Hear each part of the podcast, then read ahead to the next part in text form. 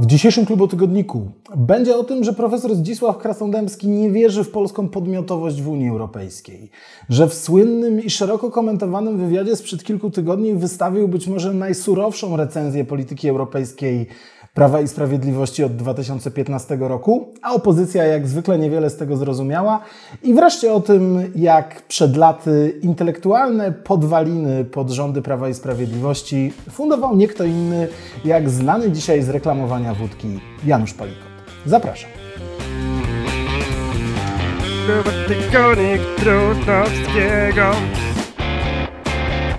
To jest Klubo Tygodnik. Audycja Klubu Jagiellońskiego, w której Piotr Trudnowski komentuje ważne wydarzenia polityczne i społeczne. Możesz ją oglądać na YouTubie, a także słuchać na dobrych platformach streamingowych i portalu klubjagielloński.pl. Ja nazywam się Piotr Trudnowski, to jest komentarz na kanałach Klubu Jagiellońskiego na YouTubie i na platformach podcastowych. Serdecznie zachęcam Was do tego, żeby skomentować ten odcinek, zostawić przy nim łapkę w górę, podzielić się swoimi przemyśleniami po tym, jak odsłuchacie całości i oczywiście do obejrzenia go w całości serdecznie zachęcam, bo kilka ciekawostek, mam nadzieję, y, zostanie na sam koniec. Kilka tygodni temu media rozpaliła awantura wokół słów profesora Zdzisława Krasnodębskiego wypowiedzianych w wywiadzie dla telewizji Republika. Do sprawy odnosili się opozycyjni politycy, o sprawie wiele mówiły liberalne media. Wszyscy oburzyli się słowami europosła Prawa i Sprawiedliwości, który powiedział, że zagrożenie dla polskiej suwerenności z zachodu jest w jego opinii większe niż ze wschodu. Ja uważam, że zagrożenie dla naszej suwerenności ze strony zachodniej, teraz tak to określmy ogólnie, jest większe niż ze strony wschodniej. My na naszych łamach e, również skomentowaliśmy ten wywiad. Odniósł się do niego Konstanty Pilawa w artykule na portalu klubjagielloński.pl. Ja zresztą tezę Konstantego powtórzyłem na takiej debacie organizowanej przez e, środowiska narodowe. Później moją tezę, e, czy moje słowa z tej debaty przytoczył w swoim wideoblogu Rafał Ziemkiewicz. Ale dla tych, którzy nie oglądali tej debaty, ja powtórzę krótko to, co Piotr Trudnowski zauważył, a ja się aż puknąłem w czoło, dlaczego ja na to nie zwróciłem wcześniej Państwa i swojej uwagi. Więc być może dla części z Was Y, główna myśl tego odcinka jest jakoś znana, mianowicie razem z Konstantym zwracamy uwagę na to, że Zdzisław Krasnodębski powiedział w tym wywiadzie dużo więcej ciekawych rzeczy niż to, na czym się tradycyjnie skoncentrowały media i politycy opozycji, ale ja postanowiłem poświęcić tej tematyce y, odcinek po pierwsze po to, by te konkretne tezy stawiane przez Zdzisława Krasnodębskiego omówić, przytoczyć, zwrócić uwagę na ich ważkość, a po drugie, by zwrócić uwagę również na to, że ten wywiad bardzo wiele mówi nie tylko o samej polityce europejskiej Prawa i Sprawiedliwości, ale też o pewnej intelektualnej ewolucji, która zaszła w ostatnich kilkunastu latach w środowiskach e, prawicy, tej związanej z Prawem i Sprawiedliwością. Na początek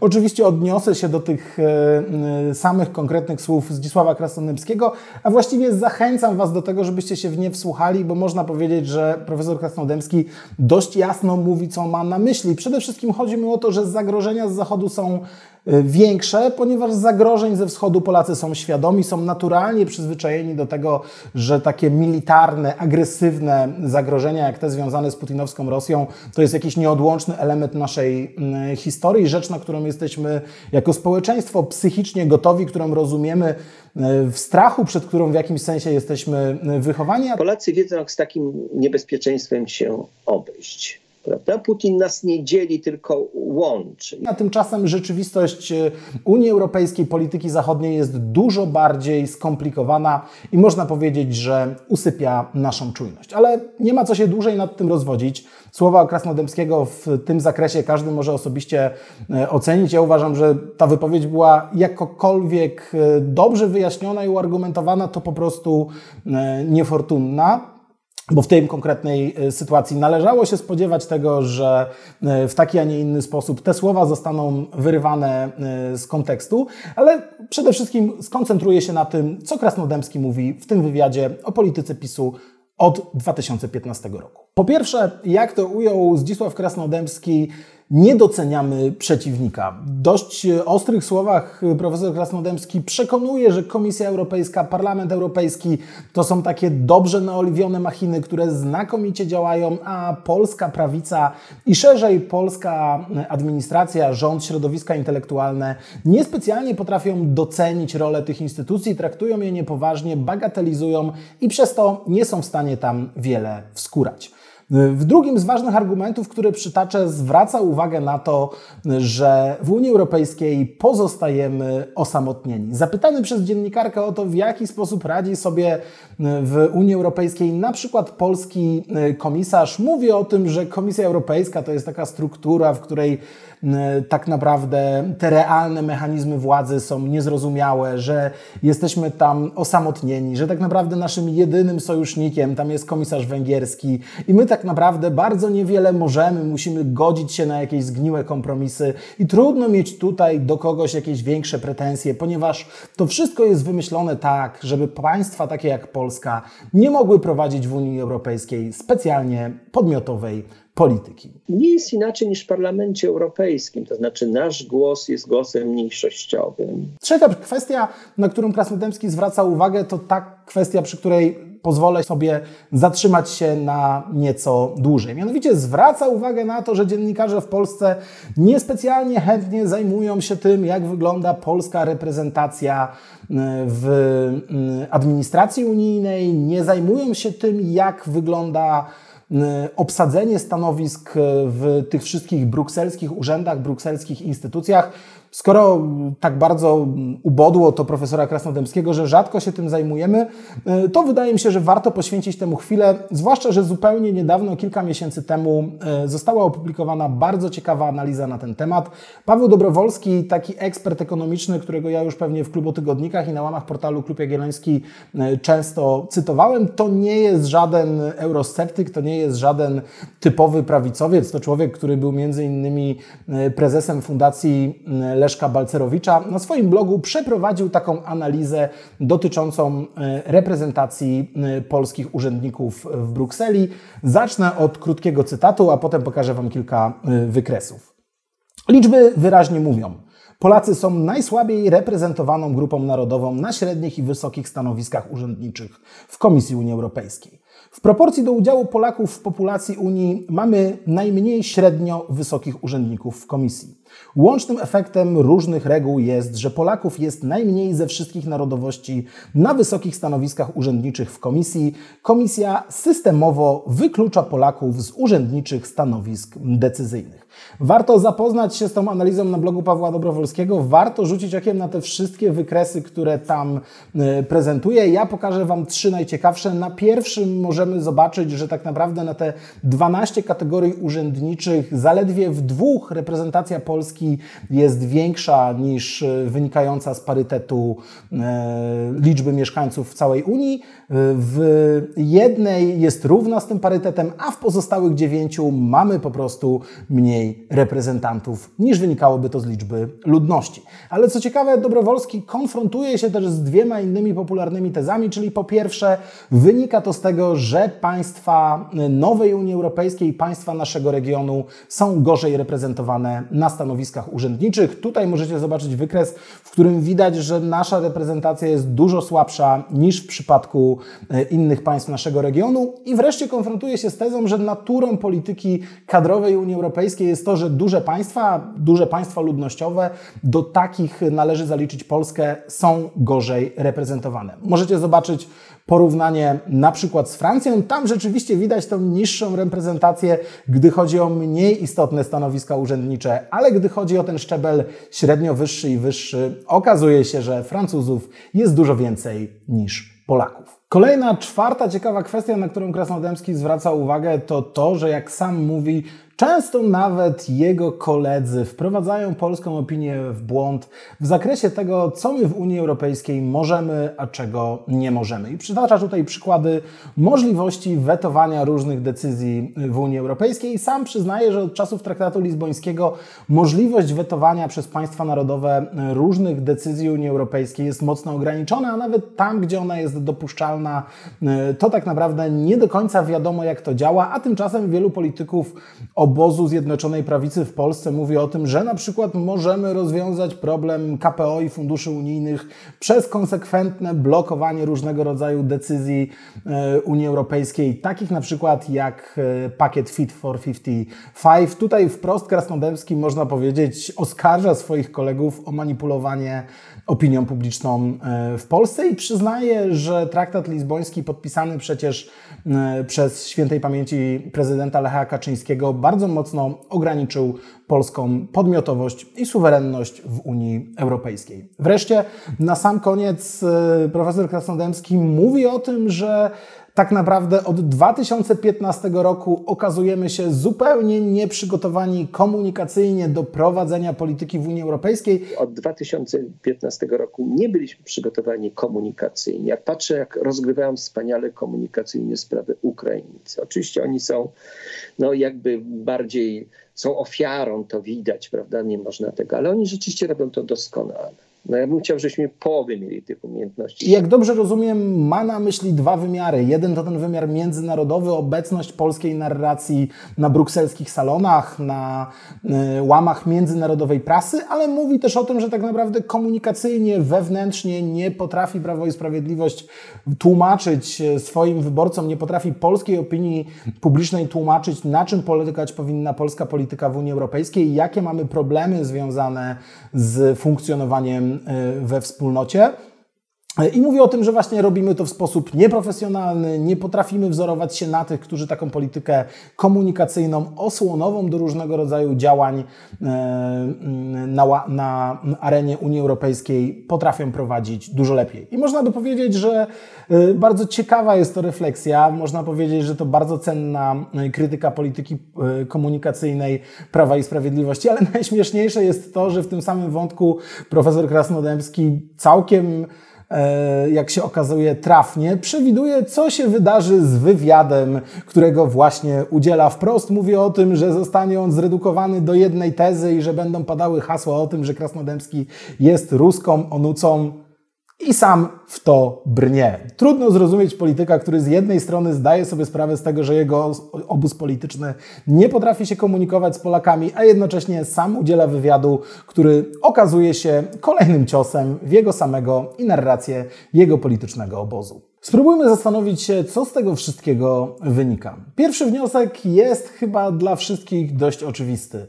W tym wywiadzie ważny polityk Prawa i Sprawiedliwości, kluczowy intelektualista w otoczeniu Jarosława Kaczyńskiego wygłosił być może najbardziej surową krytykę, najbardziej ostrą ocenę tego, jak Prawo i Sprawiedliwość prowadzi od prawie już 8 lat politykę europejską. Wchodzimy w ósmy rok rządów Prawa i Sprawiedliwości. Ważny polityk tej partii wychodzi i mówi o tym, że tak naprawdę od 2015 roku nic się nie udało, nic się nie zmieniło. Dalej mamy problem z reprezentacją Polaków na y, arenie y, urzędniczej w Unii Europejskiej. Dalej mamy problem, żeby zrozumieć, w jaki sposób funkcjonują mechanizmy brukselskiej biurokracji, gdzie tak naprawdę zapadają decyzje, w jaki sposób skutecznie na nie wpływać. Wskazuje na to, że jesteśmy konsekwentnie osamotnieni, nie mamy sojuszników w wielu kwestiach.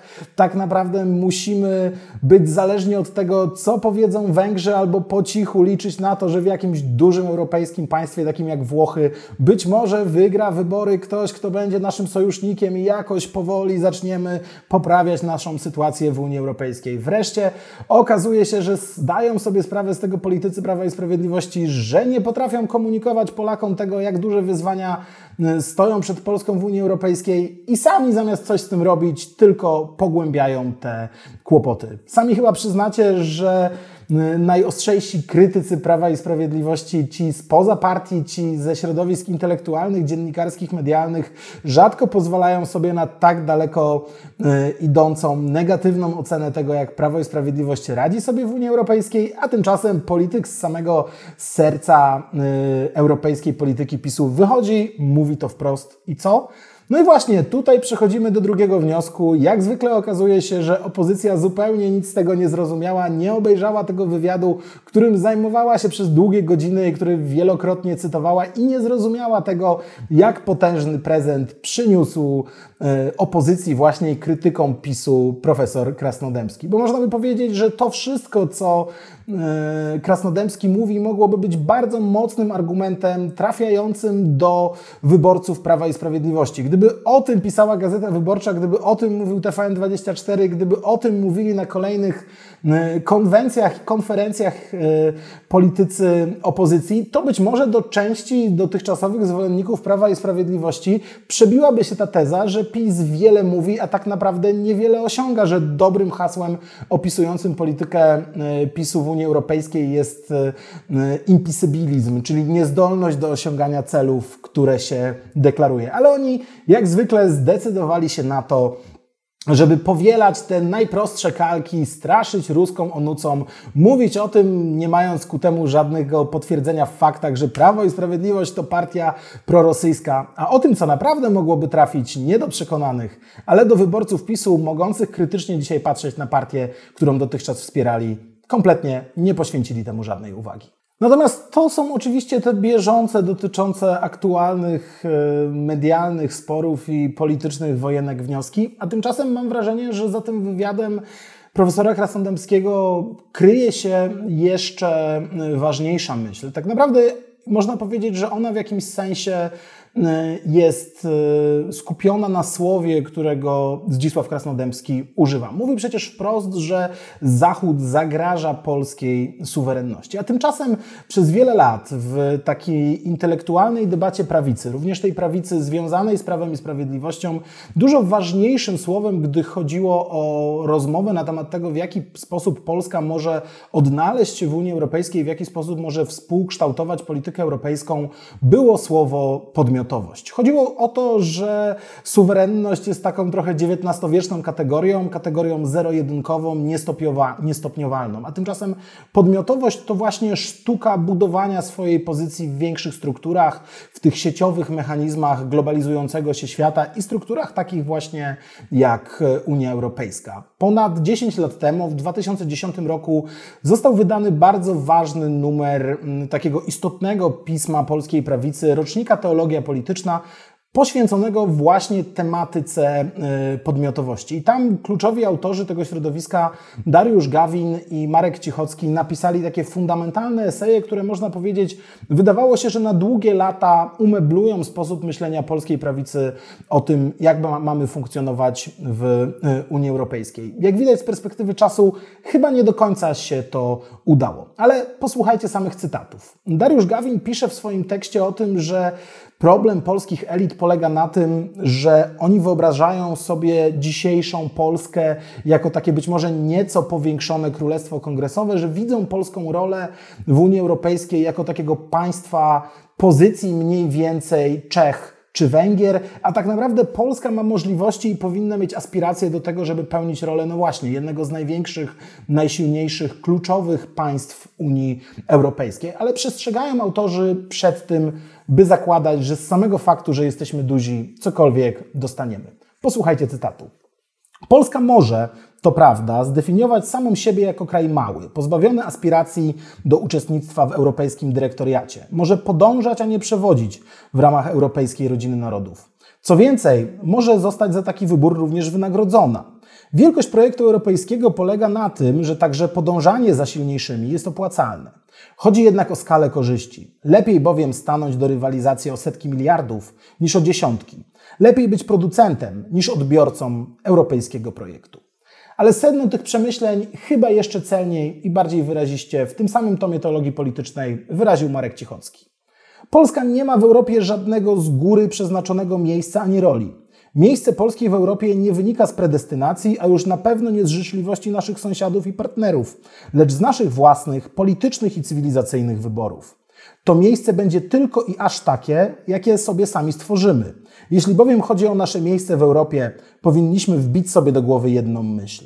Nic nam się nie należy i nic od nikogo nie dostaniemy. Kiedy słucha się dzisiaj Zdzisława Krasnodębskiego, ale też całego szeregu innych polityków Prawa i Sprawiedliwości, kiedy mówią o polskiej pozycji w Unii Europejskiej, trudno nie odnieść wrażenia, że niewiele z tych przestróg e, Gawina i Cichockiego sprzed ponad dekady zdają się dzisiaj pamiętać, niespecjalnie zdają się dzisiaj nimi e, przejmować. Nie jest zresztą chyba przypadkiem, że ci intelektualiści ze środowiska tzw. Tak muzealników teologii politycznej, tak ważni dla Prawa i Sprawiedliwości w epoce Lecha Kaczyńskiego dzisiaj tak naprawdę wydają się odsunięci na boczny tor, wydają się być poza imaginarium polskiej prawicy, tej prawicy, która rządzi. Można powiedzieć, że ich ambitny program, e, program takiego chłodnego realizmu, który każe patrzeć na Unię Europejską jako miejsce, w którym musimy maksymalizować swoją e, pozycję, a jednocześnie być świadomym tego, w jaki sposób te struktury funkcjonują, tak naprawdę okazał się programem zbyt ambitnym. Politykom Prawa i Sprawiedliwości dzisiaj dużo łatwiej przychodzi uskarżanie się na Unię Europejską, mówienie o tym, że nas nie szanują, że nie dają nam pieniędzy, które nam się należą, że nie szanują traktatów, że nie rozumieją ważnej roli Polski, nie rozumieją tego, że jesteśmy dużym państwem albo tego, że polskie społeczeństwo tak czy inaczej zdecydowało w wyborach. Można powiedzieć, że tak naprawdę te wszystkie przestrogi o tym, że nic nam się w Unii nie należy, e, trafiły w próżnię. A politycy PiSu zdają się dzisiaj koncentrować się, mówiąc o Unii Europejskiej, na tym, że właśnie od Unii coś nam się należy, ale tak naprawdę nie chcą nam tego dać. Trzeba przyznać, że z jednej strony to tak naprawdę próba usprawiedliwienia się, a z drugiej strony zrzucenia z siebie odpowiedzialności za to, że polityka europejska PiSu nie przynosi pożądanych skutków. Problem polega na tym, że cała ta idea polegała na takim podejściu do polityki, w której wszystko zależy od nas i skarżenie się na zewnętrzne uwarunkowania nie ma większego sensu. Można powiedzieć, że Zdzisław Krasnodębski dzisiaj, wracając do tego słowa, Y, suwerenność, y, odchodząc od kategorii podmiotowości, zdaje się mówić, że właśnie na podmiotowość w Unii Europejskiej nas nie stać, nie potrafimy sobie z nią poradzić, oni nas y, nie dopuszczą do podmiotowości, jedyne co nam pozostaje to bronić polskiej suwerenności. Zresztą niespecjalnie mnie chyba te słowa zaskakują, bo myśląc sobie nad tym wywiadem i przeglądając stare artykuły, postanowiłem sięgnąć również po archiwalne teksty Zdzisława Krasnodębskiego i z pewnym zaskoczeniem, ale jednak e, ze zrozumieniem trafiłem na jego tekst z progu wejścia Polski do Unii Europejskiej. W 2004 roku Zdzisław Krasnodębski pisał tak. Polska, angażując się w misję stabilizacyjną w Iraku i podejmując spór o konstytucję europejską, nieoczekiwanie zgłosiła pretensje do podmiotowości. Polityka ta wydaje się jednak wynikać z aspiracji, które nie mają pokrycia w rzeczywistości. Jak mówi się w kuluarach, Polska zachowuje się tak, jakby była Francją, Niemcami lub Wielką Brytanią, choć żadną miarą nie może się z nimi równać. Zmiana musiałaby być rewolucyjna, wymagałaby ogromnej energii i determinacji, na którą Polaków już chyba nie stać. Krasnodębski pisał te słowa w 2004 roku, kiedy to było w pozostałych fragmentach tego tekstu. Wydawało mu się, że nie dojdzie w Polsce do rządów prawicy, że będą rządzili populiści, a potem będziemy płynąć z europejskim głównym nurtem. Bał się tego, że najpierw do władzy dojdzie Andrzej Leper, a potem wrócą na trwałe y, proeuropejskie środowiska lewicowo-liberalne. Fakt jednak, że on chyba w tą możliwość uzyskania przez Polskę podmiotowości w Unii Europejskiej nie wierzy po tym, jak Prawo i Sprawiedliwość rządzi od 8 lat, jest chyba jeszcze bardziej pesymistycznym wnioskiem niż w sytuacji, kiedy pisał te słowa, kiedy dopiero do Unii Europejskiej wchodziliśmy. Na koniec garść e, rekomendacji. Spragnionym e, bardziej bieżących komentarzy dotyczących tego, co na przykład aktualnie dzieje się w Unii Europejskiej, odsyłam do opublikowanego dopiero co na łamach portalu klubjagielloński.pl tekstu Marcina Kędzierskiego, który pisze o tym między innymi w kontekście wspomnianych wyborów we Włoszech, że Unia Europejska jest dzisiaj w swoistym dryfie i tak naprawdę z podmiotowością w Unii Europejskiej zaczynają mieć problem już nie tylko państwa południa i wschodu, takie jak Polska, ale również państwa te niby najsilniejsze z twardego jądra Unii Europejskiej. To na pewno bardzo ciekawy tekst, o którym również powinniśmy pamiętać i kontekst, o którym powinniśmy pamiętać, kiedy wracamy do tych tekstów sprzed wielu lat. W drugiej kolejności chciałem Was bardzo gorąco zachęcić, żeby zajrzeć do tych dwóch cytowanych esejów z teologii politycznej. Znajdziecie je w internecie, one są dostępne.